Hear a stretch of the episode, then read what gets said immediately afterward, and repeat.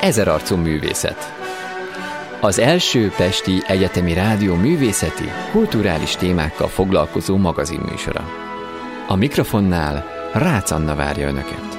Lemossuk a lélekről a mindennapok porát. Tisztelettel és szeretettel köszöntöm a hallgatókat az első Pesti Egyetemi Rádió hullámhosszán. Még a járvány okozta rendkívüli helyzet kialakulása előtt indítottuk útjára a jog és irodalom témakörével foglalkozó műsorsorozatunkat. Bár a megváltozott körülmények egy hosszabb szünetre kényszerítettek minket, most újra itt vagyunk a stúdióban, és egy rendkívül érdekes kötetről, Philip Sands Kelet-nyugati utca című könyvéről fogunk beszélgetni. A kötet magyarul 2017-ben jelent meg a Park könyvkiadó gondozásában. Vendégem a stúdióban dr. Kirs Eszter, a Budapesti Corvinus Egyetem nemzetközi kapcsolatok tanszékének docense, akinek szakterülete a nemzetközi jog, különösen az emberi jogok, nemzetközi büntetőjog, átmeneti igazságszolgáltatás témakörei. Köszöntelek Eszter a stúdióban, és köszönöm szépen, hogy elfogadtad a meghívást. Köszönöm szépen a meghívást, és üdvözlöm a hallgatókat. Öröm veled beszélgetni, és örülök a lehetőségnek. Köszönöm szépen. Philip Sands Kelet-nyugati utca című könyvének alcíme a népírtás és az emberiesség elleni büntet fogalmának eredetéről. A The Times szerint a mű egyszerre intellektuális krimi, családtörténet, jogtörténet és politikai mestermű, amely magával sodorja az olvasót. A szerző nemzetközi jogász, és a közel 600 oldalas lebilincselő kötet elnyerte a 2017-es év legjobb tényirodalmi műve elismerést. Az 1800-as évek közepén kezdődő történetek a Nürnbergi per tárgyaló termében futnak össze, miközben részletesen feltárul az az izgalmas és sok nehézséggel, fájdalommal teli út, amely elvezetett végül ahhoz, hogy mind a népírtás, mind az emberiesség elleni büntet tényállásai a második világháború borzalmai után bekerülhettek a nemzetközi jog fogalmai közé. Mindeközben kalandos, érdekes sorsokkal, életutakkal is megismerkedhetünk. Az első kérdésem az lenne, Eszter, hogy te mit gondolsz arról, hogy hát rengeteg holokauszt témával foglalkozó irodalmi mű jelent már meg. Mi az szerinted, ami ezt a könyvet kiemeli ebből a sorból, és szerinted minek köszönheti ezt a népszerűségét? Először is rákapcsolódom az első bevezető gondolatodra, vagy hát információra, amit megosztottál az alcímmel kapcsolatban, hogy az alcím maga az kicsit riasztó lehet, mert nagyon szakmai annak hangzik. Igen. Ez így hangsúlyoznám, hogy ez, ez egy nagyon nem szakmai jellegű könyv. Így van. És egy nagyon személyes ismertetése annak, hogy ez az őrült mániákus Philip Sands, a legjobb értelemben, uh-huh hogyan veti bele magát abba az utazásba, hogy mint egy nyomozó, mint egy, egy, egy megszállott nyomozó vizsgálja a saját családjának a történetét, elsődlegesen a nagypapája történetét, és másrészt pedig nyilván az őt szakmailag érintő kérdésekben ássa bele magát, harmadrészt pedig valóban a Nürnbergi ítélkezés történetében, és ezzel együtt két főbűnös történetével foglalkozik. És ami izgalmas, hogy egyrészt belelátni azokban a motivációkban, amit egy ember vezérlik annak érdekében, hogy hogy szembesüljön a saját családja történetével, ezt úgy olvassa, hogy közben tudatosítja magában, hogy milyen történelmi kontextusa van ennek a történetnek, mert ugye a nagypapa menekülni kényszerül, a Bécsbe indul ugye a mostani Nyugat-Ukrajna területéről, Igen. Lviv közeléből a, a 20. század elején, és aztán végül Párizsban köt ki, és ez ugye részben a mai ukrán területen zajló antiszemita intézkedések miatt történik, aztán ugye a Bécsi közelgő Anschluss árnyékában történik, Tehát ez a nagyon személyes történet, amiről egyébként a nagypapa végig hallgatott, otthon. Okay.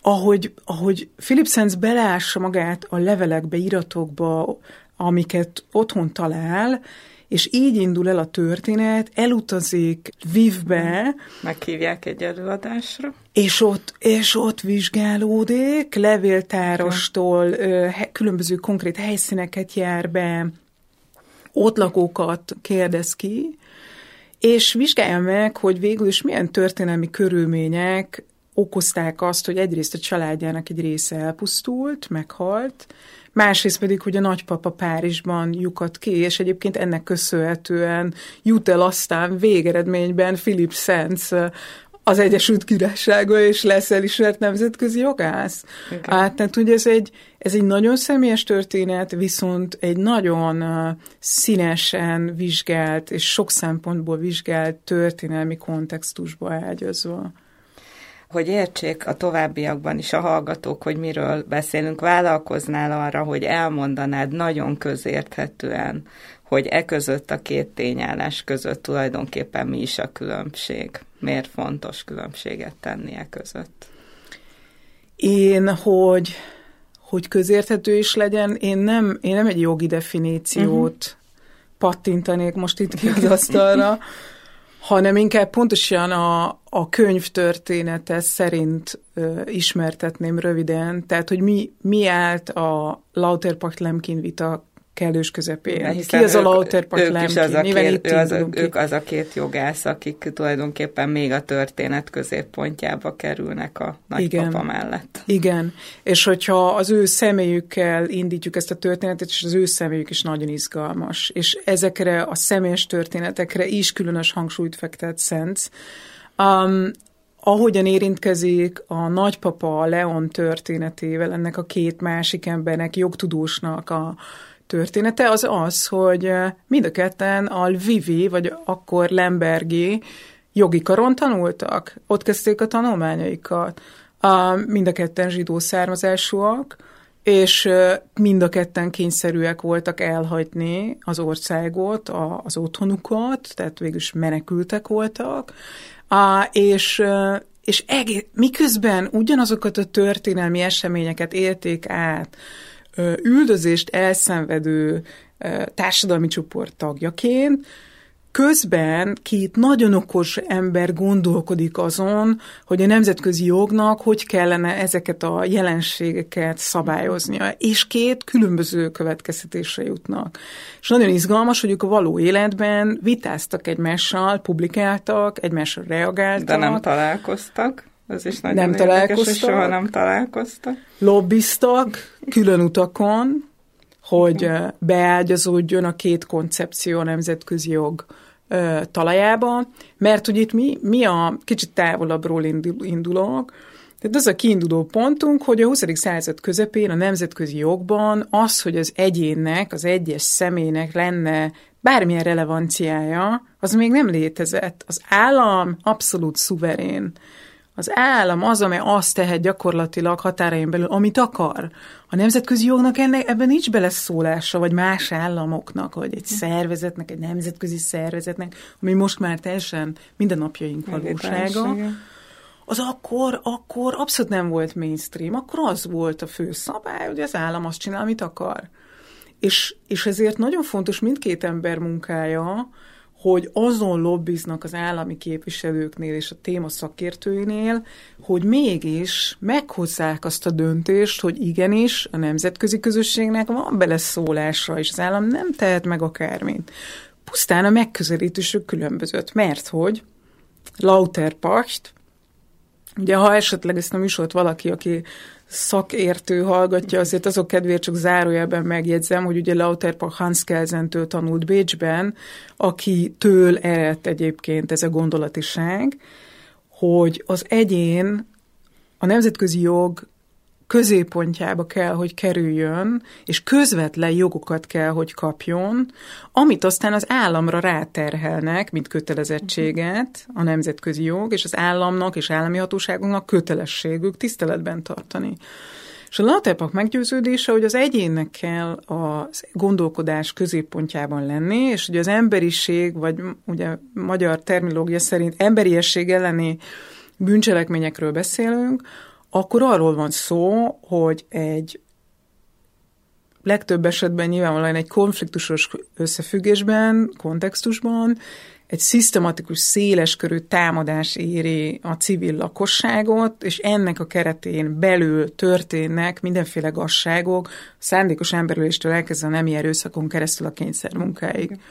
És ezzel szemben viszont Rafael Lemkin, aki a népírtás fogalmának megalkotója, ő pedig azt mondta, hogy ez egy naív elképzelés. Ez, ez az elképzelés, ez nem néz szembe ezeknek a tömeges atrocitásoknak a realitásával, azzal, hogy a, a valóságban nem egyénként éri támadás, az egyes embereket nem egyéni minőségükben éri támadás. Igen, azt mondja, hogy azért támadják hanem a társadalmi őket, csoport, mert egy, mert egy társadalmi csoporthoz csoport tartozik. És ezért a csoportot kell védeni. És nagyon izgalmas erre a Lauterpacht reakciója, hogy igen ám, de az félő, hogy ez a megközelítés felerősíti ezt a törzsiség gondolatvilágot, a mi és ők megkülönböztetésének a dinamikáját, kiemelt védelmet kap mondjuk egy kisebbségi csoport, és ez csak uszítani fogja további gyűlöletre mondjuk a többségi társadalmat, ami ugyancsak egy legitim megközelítés vagy kritika. Igen, mind a kettő elfogadható. És Pont akkor ez az érdekessége És hová jutunk, hogy még ugye nagyjából az emberiesség elleni bűncselekmények fogalmát ö, ismertettem röviden. Ezzel szemben a népírtás esetében arról beszélünk, hogy a, az emberülést, a kínzást, és még sorolhatnám, miként lehet ezt elkövetni, ezeket a súlyos bűncselekményeket egy olyan céllal követik el, hogy egy adott társadalmi csoportot, akár etnikai, vallási, nemzetiségi csoportot teljesen vagy részlegesen megsemmisítsenek. Tehát ott van egy népírtó politika a háttérben, az a fő cél, hogy elpusztuljonak ezek az emberek, és nem egyéni minőségükben, hanem a csoport, unblock, tűnjön el a földszínéről, Igen. Igen. most szés vagy kicsit túldozva fogalmazva.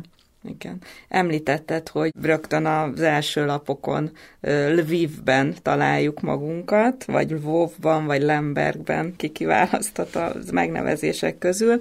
Tehát ez lesz az események fókuszában ez a terület.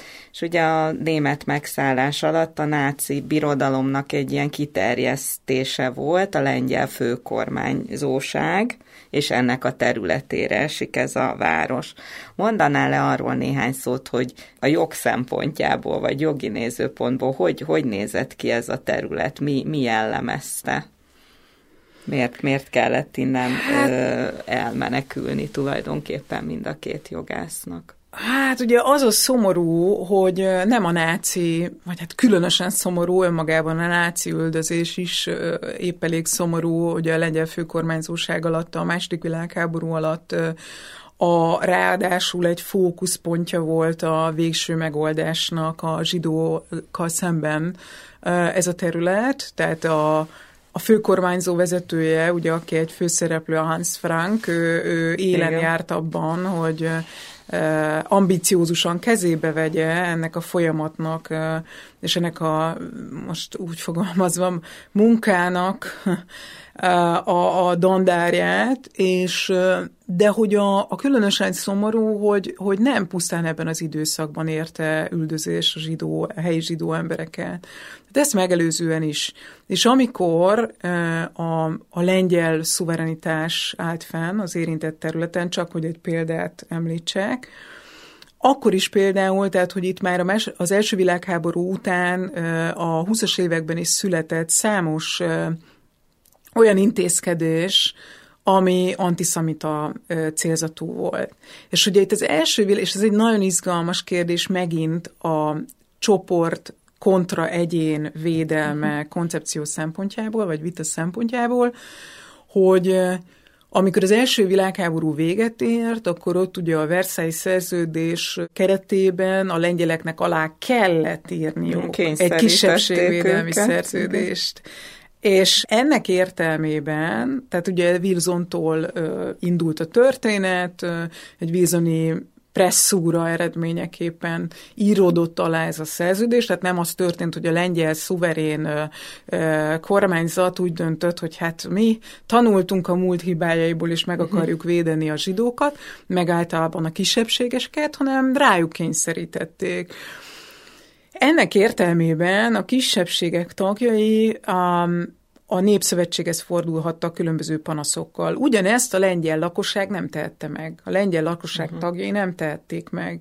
És egyébként ez része a Lauterpachti elméleteknek, egyfajta bizonyítékként tudta ezt használni, ezt a történelmi tapasztalatot, okay hogy lám-lám, itt volt egy ilyen szabályozás, a kisebbségvédelmi szerződés, rákényszerítették ugye a szuverén államra, de ez csak egy része a történetnek, egy másik része az ő vélekedése szerint, hogy fel is erősítette az ellenséges érzéseket, és hogy ez gyakorlatilag az ő következtetései szerint inkább csak hozzájárult, elősegítette az egyes társadalmi csoportok közötti viszályt, uh-huh. ami aztán ott csúcsodott ki, hogy nyilván itt a lengyel-német meg nem támadási szerződés keretében az els, egyik első lépés volt, hogy azonnal söpörték le az asztalról a kisebbségvédelmi szerződést. Szóval az üldöztetés az korábban is, hogyha csak a, a Lauterpachték személyes történetére akarok mondjuk ilyen megfogható példát említeni.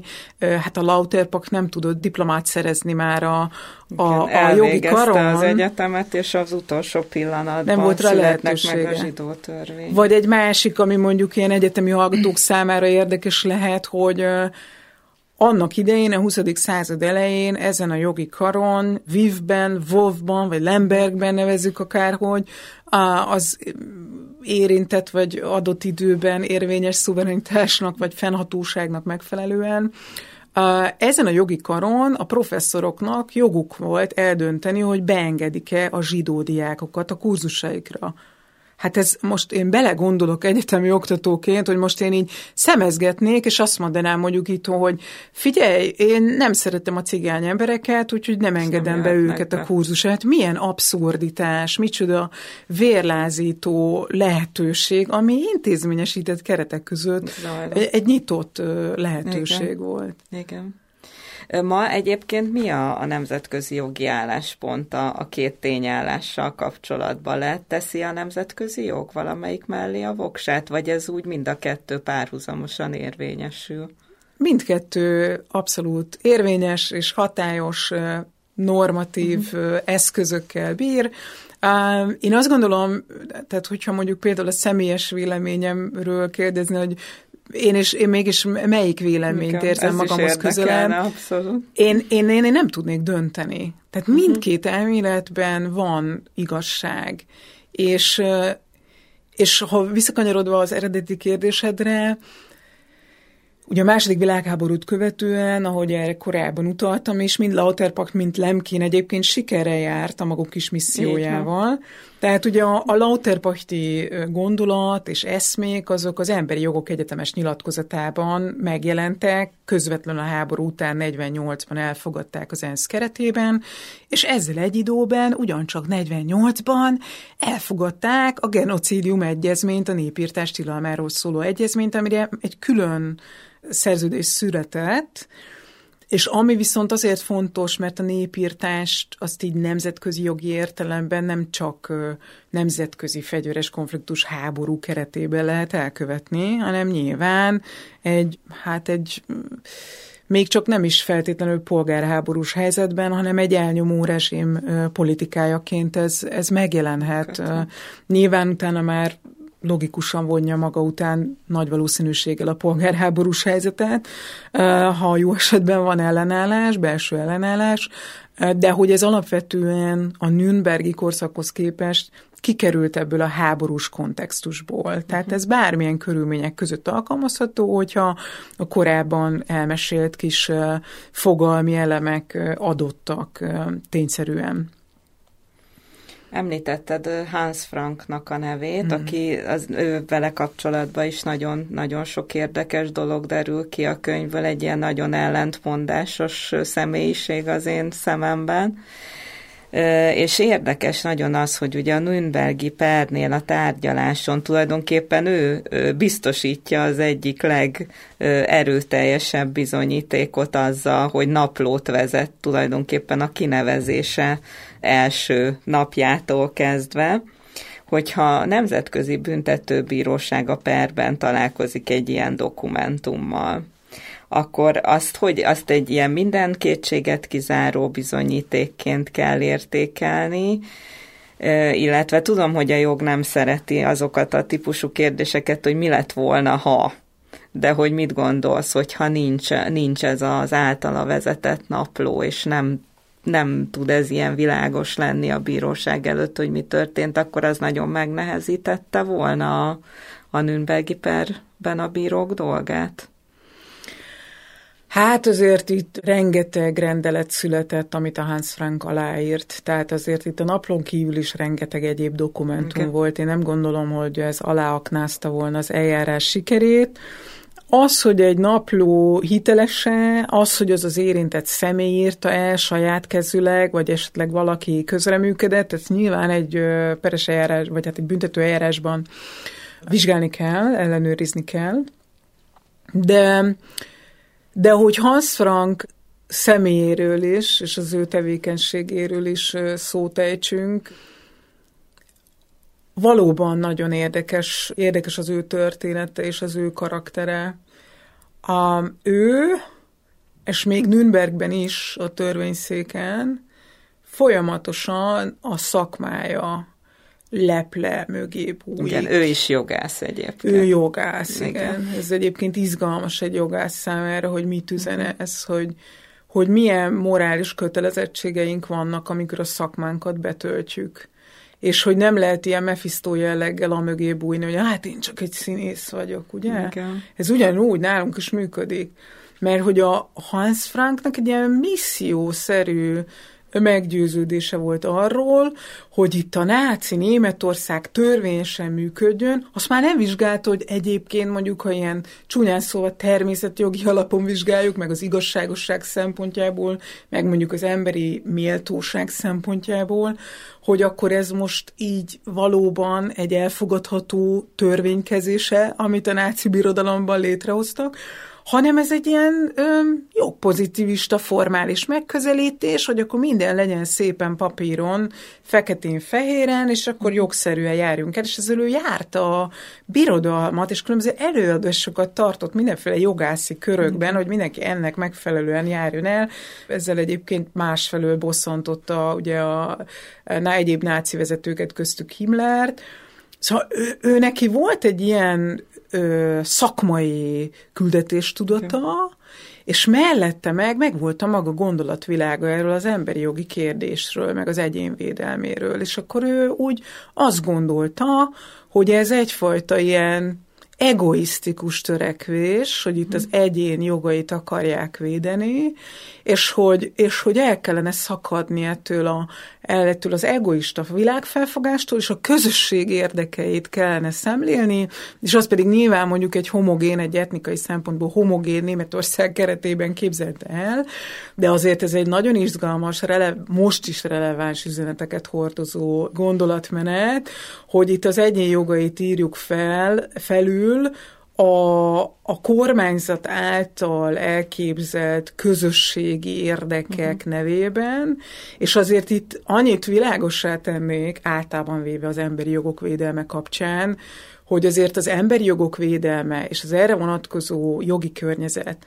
az nem egoisztikus, az nem arról szól, hogy korlátlanul és gátlástalanul uh-huh. mindenki kell, hogy élvezze a szabadságjogokat, és itt mindenki bármit mondhat, és az utcára vonulhat, és, és ronthat, bonthat, mert hogy ő az kis egoista elképzelését szeretné uh-huh. érvényre jutatni, hanem bizony az emberi jogok védelme is mára már intézményesített módon úgy működik, hogy mindig vizsgáljuk azt, hogy egyrészt egy bizonyos emberi jog egy más egyénnek a jogait sérti-e, másrészt pedig igenis vizsgáljuk a közösségi érdeket, igenis vizsgáljuk azt, hogy van olyan közérdek, közegészségügy, nemzetbiztonság, közbiztonság is még sorolhatnám, ami legitimizálja vagy igazolja az emberi jogok egy arányos korlátozását, ami mindenképp szükségszerű és elkerülhetetlen.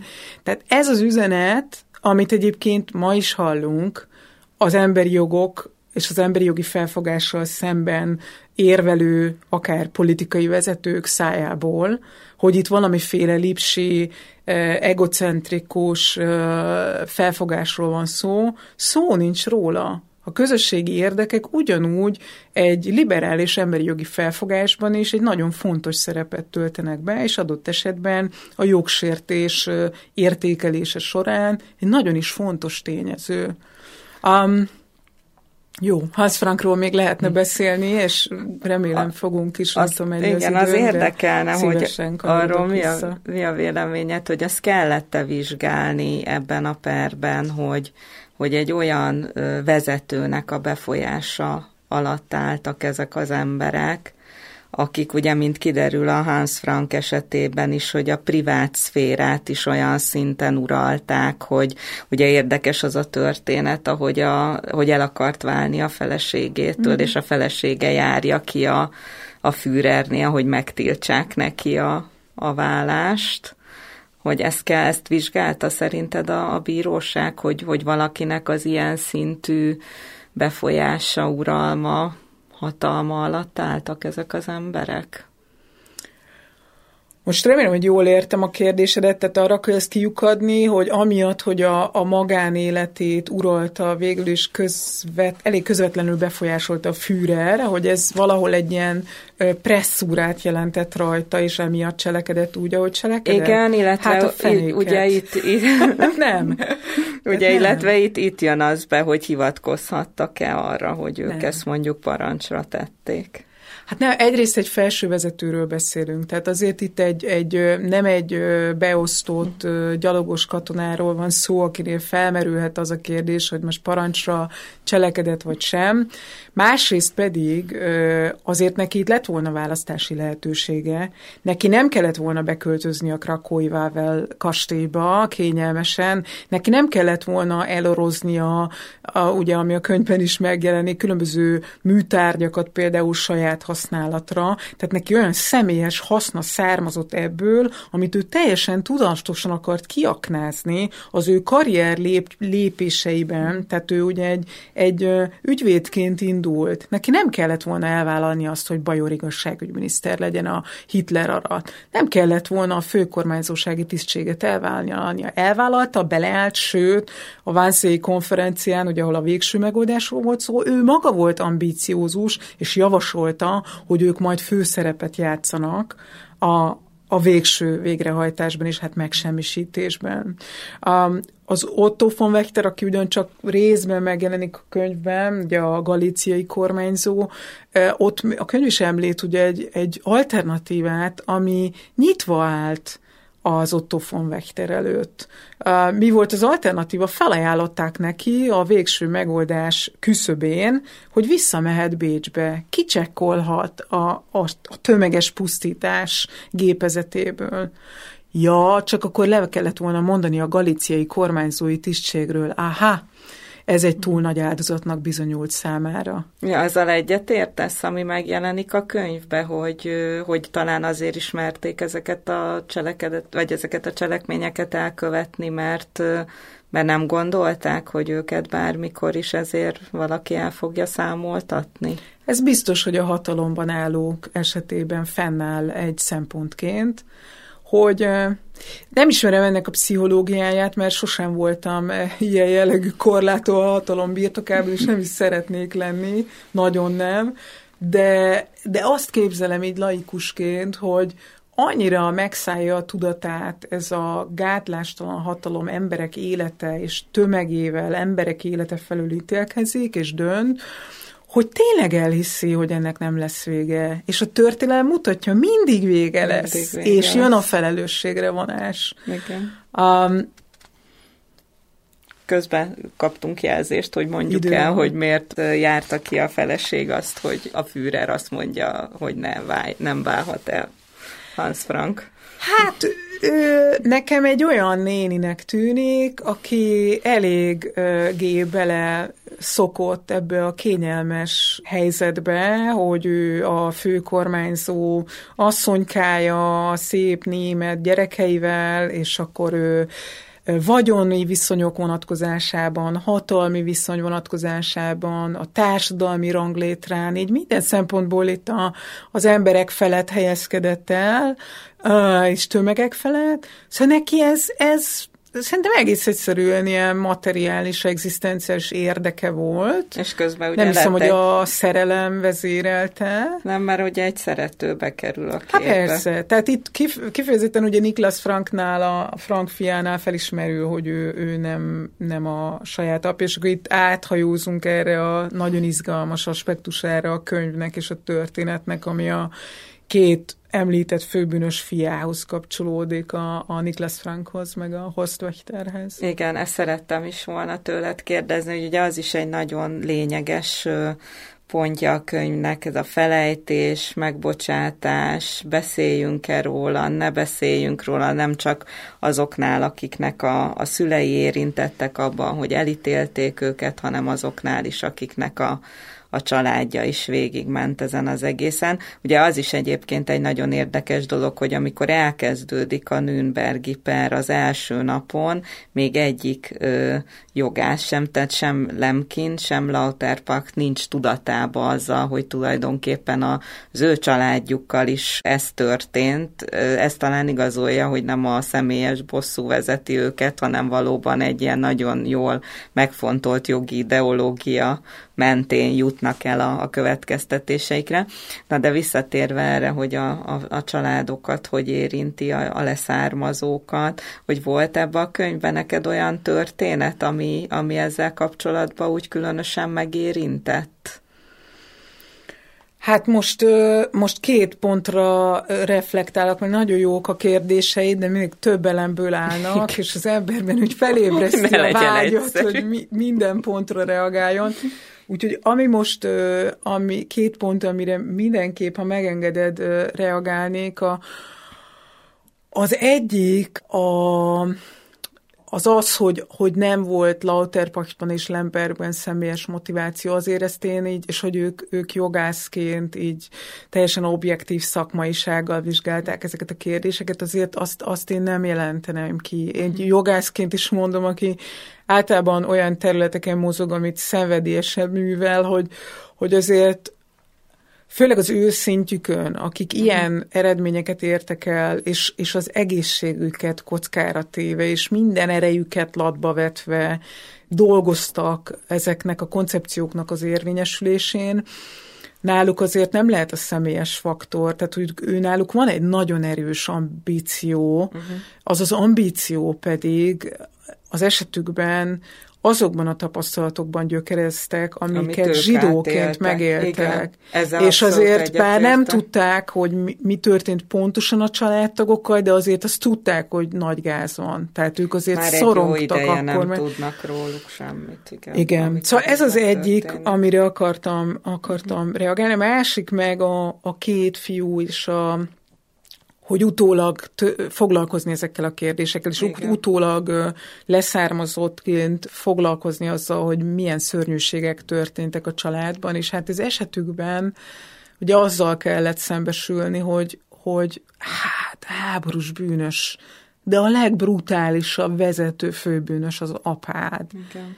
Ez egy nagyon kemény morális helyzet, és ebben nagyon-nagyon izgalmas és érdekes, ahogyan másképpen viszonyul ez a kérdés, ez a két fiú, és, és hogy ők barátok, és miközben barátok, az egyik, Niklas Frank azt mondja a Nürnbergi tárgyalóteremre, hogy ez számomra is, és a, nem tudom én pontosan nem tudom idézni, de hogy az egész nemzetközi közösség vagy emberiség számára is a boldogság helyszíne, igen. ahol az apját halára ítélték. Igen, de utána azt mondja, ugye ezt ki is írtam, hogy ellenzem a halálbüntetést, kivéve apám esetében, bűnöző volt, minden nap megnézem a kivégzés után róla készült képet, hogy megbizonyosodjam arról, hogy valóban meghalt.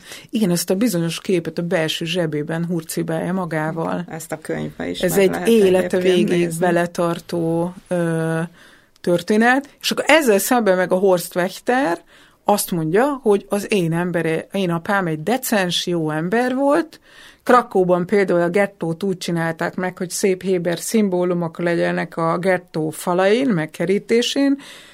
Milyen humánus, igen. Ugye mindenki érzékeli, hogy ez azért elég necces állítás. És hogy itt van ez a két ember, és egymással kommunikálnak, és a Philip Sands őket is összehozza, és ez csak egy ilyen további érdekesség, és kulturális élmény ajánló a, a hallgatóknak, hogy egyébként egy BBC dokumentumfilm született ugye erről róluk, ami nagyon izgés, a YouTube-on fenn van, tehát ez mhm, elérhető a neten, nagyon egyszerűen.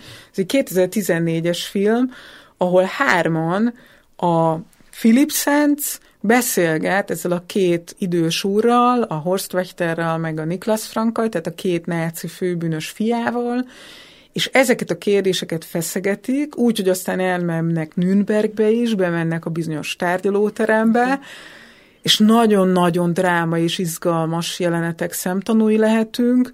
Uh, valami ismi a címe, hogy What Our Fathers Did, uh, Our Nazi Legacy. Uh-huh. Uh, angolul érhető el a, a videó. Nagyon érdemes megnézni, uh-huh. nem hosszú, ellenben elképesztően tanulságos. Uh-huh. Szóval, hogyha a végére érünk ennek a könyvnek, és azt gondolják az olvasók, hogy most ezt itt becsukjuk ezt a könyvet, és akkor megnyugszunk, hogy igen, a bűnösöket megbüntették, ilyen soha többet nem fog előfordulni, akkor azért hamar visszaránthat minket a realitás talajára, hogyha olvassuk a híreket.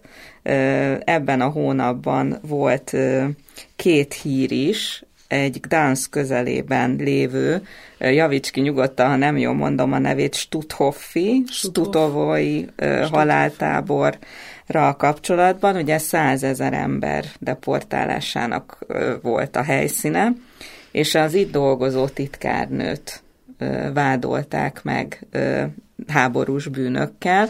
Az nagyon érdekes egyébként, hogy fiatal korúak bírósága tárgyalja az ügyét, mert ott ugye fiatal korú volt az elkövetés időpontjában.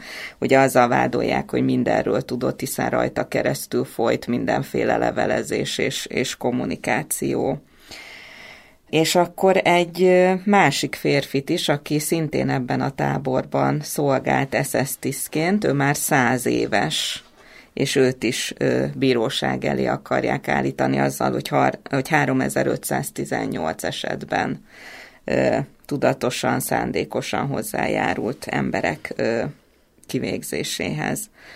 Az lenne a kérdésem, hogyha nem nagyon absztrakt, hogy hol vannak a nemzetközi jognak a határai ebben. Tehát például életkor szempontjából szerinted mi az a, mi az az életkor, amikor, amikor ilyen tárgyalásokat érdemes még lefolytatni, vagy szabad lefolytatni, lehet, hogy inkább úgy, úgy kérdezem, és hogy most már a nemzetközi jog megerősödött annyira, hogy, hogy tényleg reálisan tud megítélni ilyen tényeket ennyi időtávlatából.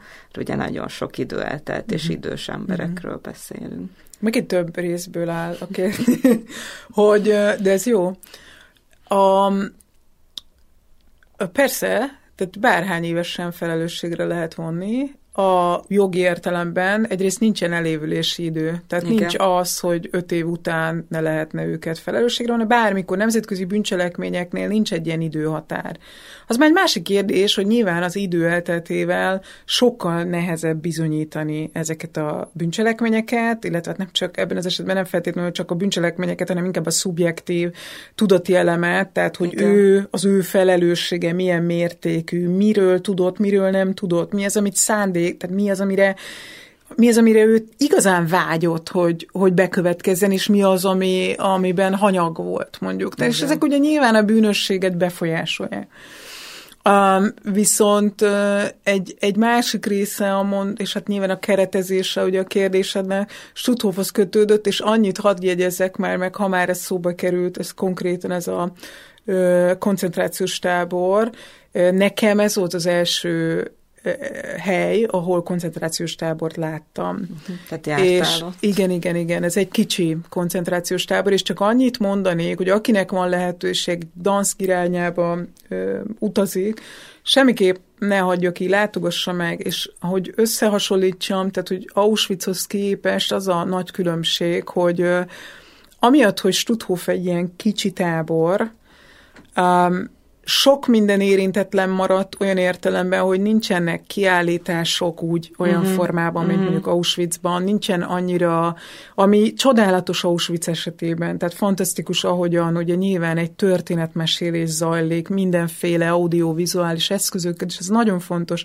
Viszont a Stutthof és a Stutthofhoz hasonló koncentrációs táborok ereje abban rejlik, hogy egy olyan intim bármilyen furcsa hangzik, de egy intimebb élményt ad ebben a történeti visszatekintéshez, hogy adott esetben lehet megrázóbb is. Én konkrétan onnan zokogva rohantam ki. Uh-huh. Tehát annyira megrázott, és azt hitték, én kollégákkal voltam ott, egy kicsi ciki voltam, szóval, de mivel mindenki nemzetközi büntetőjogos, meg emberi jogokkal az érzelmeidet. De én nem, tehát nem tudtam egy pillanattal többet ott eltölteni, mert egyszerűen olyan súlyjal nehezetett rám lelkileg az a tapasztalat, amit ott tényleg csak egy ilyen tehát a maradékot látod, viszont tényleg egy sokkal intimebb környezetben. És itt, itt amit még hangsúlyoznék, és akkor itt kicsit elkanyarodunk itt a szakmai kérdésektől, ugye a visszaemlékezés jelentősége. Nyilván összekapcsolódik a szakmai kérdésekkel, hiszen kérdés ugye arra irányult, hogy meddig lehet őket felelősségre vonni. Meddig, ezt úgy is megfogalmaz, hogy meddig igényli a társadalom, hogy felelősségre vonjuk őket. Ennek nem csak jogi jelentősége van, hanem hogy egy az közösség a milyen eszközöket használ arra, hogy tisztázza a történetét, tisztázza az egyes egyének felelősségét, és ha van, akkor a közösség felelősségét, és ilyen szempontból mondjuk a könyv nagyon inspiráló napjainkra nézve, és akár a magyarországi eseményekre nézve, akár a nácizmusról beszélünk, akár a kommunizmusról, nagyon-nagyon súlyos történelmünk van, nagyon súlyos bűncselekményekkel, nagyon súlyos felelősséggel, és ideértve a magyar hatóságokat, és számos magyar embert, és ezek a, ez a közös múltunk, ez a közös örökségünk. Szerintem ami nagyon tanulságos ebben a Philip Sands nyomozásban, és egy nagyon nagy ereje, hogy mindent helyi szinten derít ki, oda Így utazik, ott nyomozza ki, és ezek a helyszínek számunkra is elérhetőek itt Magyarországon. Az a város, amiben élünk, legyen az Budapest, Pécs, Miskolc, sorolhatnám, az a település, ahol élünk, ott is történtek hasonló dolgok. És az szerintem egy nagyon építő folyamat, bármennyire fájdalmas, hogy ezzel megismerkedjen az ember, ezzel szembenézzen az ember. Nagyon szépen köszönöm és Eszternek, hogy beszélgettünk. Hallgatóknak ajánljuk Filip Szánc Kelet-Nyugati utca című könyvét az első Pesti Egyetemi Rádióban beszélgettünk, és köszönöm szépen a kollégáknak, akik a technikai rögzítésben segítettek nekünk. Legyünk itt legközelebb is, viszont hallásra. Én is köszönöm a lehetőséget, és minden jót kívánok a hallgatóknak. Ezer arcú művészet. Az első Pesti Egyetemi Rádió művészeti, kulturális témákkal foglalkozó magazinműsora. A mikrofonnál Rácz Anna várja Önöket. Lemossuk a lélekről a mindennapok porát.